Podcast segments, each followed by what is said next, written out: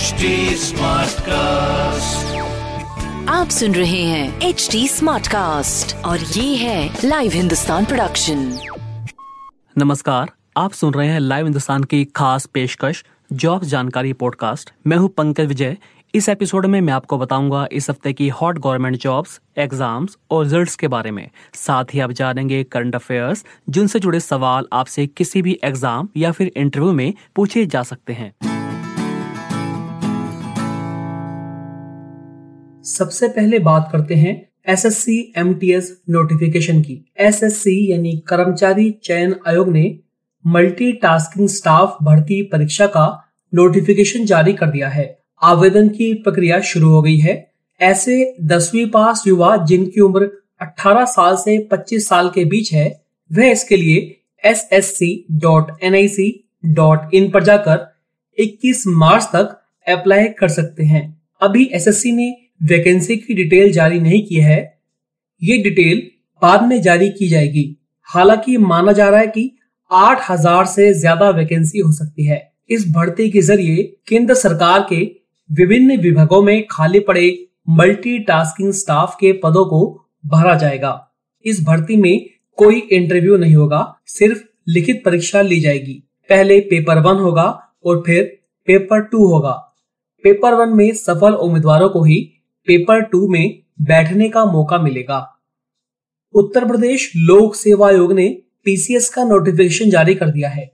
PCS 2021 की भर्ती परीक्षा 13 जून को आयोजित होगी। पीसीएस 2021 में 400 पदों पर वैकेंसी निकाली गई है। हालाँकि इसमें एसडीएम का एक भी पद नहीं है।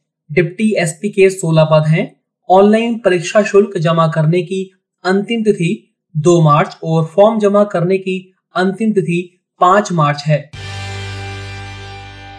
इग्नू ने शैक्षणिक सत्र जनवरी 2021 के लिए अंडर ग्रेजुएट और पोस्ट ग्रेजुएट कोर्स आवेदन एडमिशन के लिए प्रक्रिया शुरू कर दी है। छात्र IGNOU dot Samarth dot E dot in पर रजिस्ट्रेशन करा सकते हैं। आवेदन की आखिरी तारीख 28 फरवरी है। आप B A B com B S C PG courses diploma courses PG certificate certificate program apprentice awareness जैसे कोर्सेज के लिए अप्लाई कर सकते हैं। आरआरबी एनटीपीसी भर्ती परीक्षा के चौथे फ़ेज़ का शेड्यूल जारी कर दिया गया है। इस चरण की एनटीपीसी परीक्षा 15 फरवरी से शुरू होगी और 3 मार्च तक चलेगी। आरआरबी एनटीपीसी भर्ती परीक्षा के चौथे चरण में 15 लाख अभ्यर्थी परीक्षा देंगे। चौथे चरण की exam city CBT detail shift की डिटेल भी जारी कर दी गई है। एनटीपीसी भर्ती में कुल मिलाकर एक करोड़ पच्चीस लाख युवाओं ने आवेदन किया था। इसके लिए विभिन्न चरणों में परीक्षाएँ चल रही हैं। एनटीपीसी भर्ती परीक्षा के ज़रिए पैंतीस हज़ार से ज़्यादा पदों को भरा जाएगा।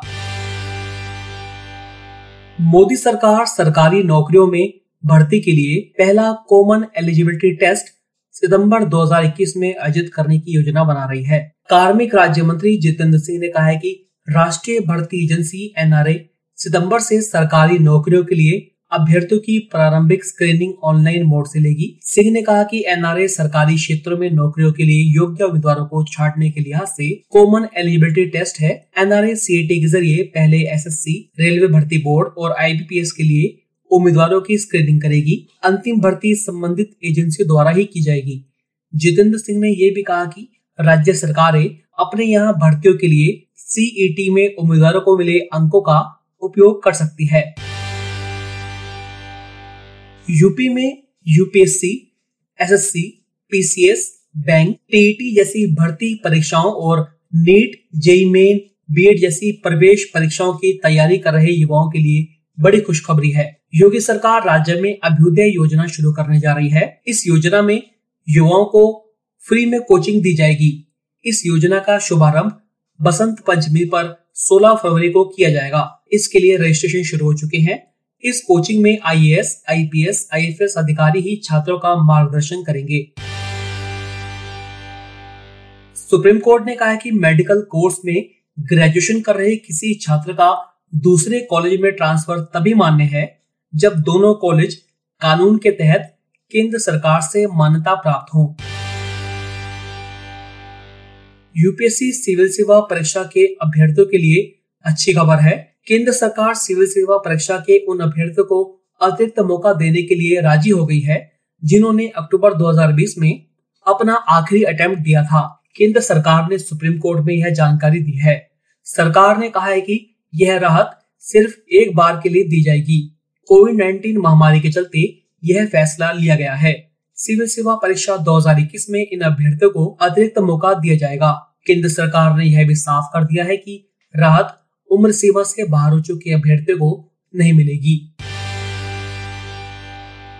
दिल्ली विश्वविद्यालय में नए सत्र के तहत दाखिला लेने वाले ग्रेजुएशन के छात्रों की परीक्षा डीयू ने मार्च में कराने का फैसला लिया है। डीयू के परीक्षा विभाग द्वारा आयोजित यह परीक्षा भी ऑनलाइन ओपन बुक परीक्षा होगी। इसमें छात्रों के समक्ष कॉलेज जाकर ओपन बुक परीक्षा का भी विकल्प दिया जाएगा। अब बात करते हैं इस सप्ताह की ताज़ा नौकरियों की।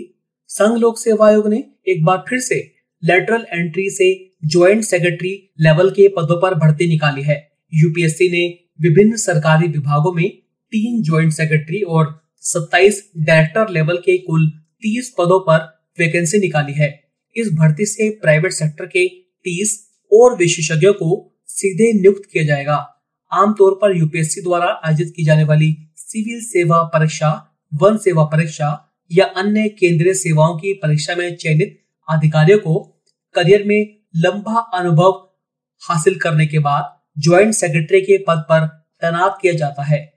लेकिन लेटरल एंट्री से भर्ती हुए प्राइवेट सेक्टर के प्रोफेशनल्स को सीधा ज्वाइंट सेक्रेटरी के पद पर तैनात किया जाता है। लेकिन लेटरल एंट्री से भर्ती हुए प्राइवेट सेक्टर के प्रोफेशनल्स को सीधा ज्वाइंट सेक्रेटरी के पद पर काम करने का मौका मिलेगा। निजी क्षेत्र के अनुभवी और विशेषज्ञ पेशेवरों की इस पद पर नियुक्ति की जाएगी। यूपीएससी ने ये भर्ती तीन साल के कॉन्ट्रैक्ट पर निकाली है। प्रदर्शन के आधार पर इसे पाँच साल तक बढ़ाया जा सकता है। अगर आप इसके लिए अप्लाई करना चाहते हैं तो 22 मार्च तक UPSC online dot N I C dot in पर जाकर आवेदन कर सकते हैं। इस भर्ती के लिए कोई लिखित परीक्षा नहीं होगी। उम्मीदवारों के आवेदन के आधार पर उन्हें इंटरव्यू के लिए शॉर्टलिस्ट किया जाएगा। इंटरव्यू में प्रदर्शन के आधार पर चयन किया जाएगा। उम्मीदवारों को इंटरव्यू के समय अपने डॉक्यूमेंट्स दिखाने होंगे। इस भर्ती के लिए केंद्र सरकार के कर्मचारी आवेदन नहीं कर सकते हैं। सेंट्रल रेलवे, आरआरसी ने ट्रेड एम्प्रेंटिस की कुल 2532 वैकेंसी निकाली है। ये नियुक्तियाँ विभिन्न ट्रेड के लिए की जाएँगी।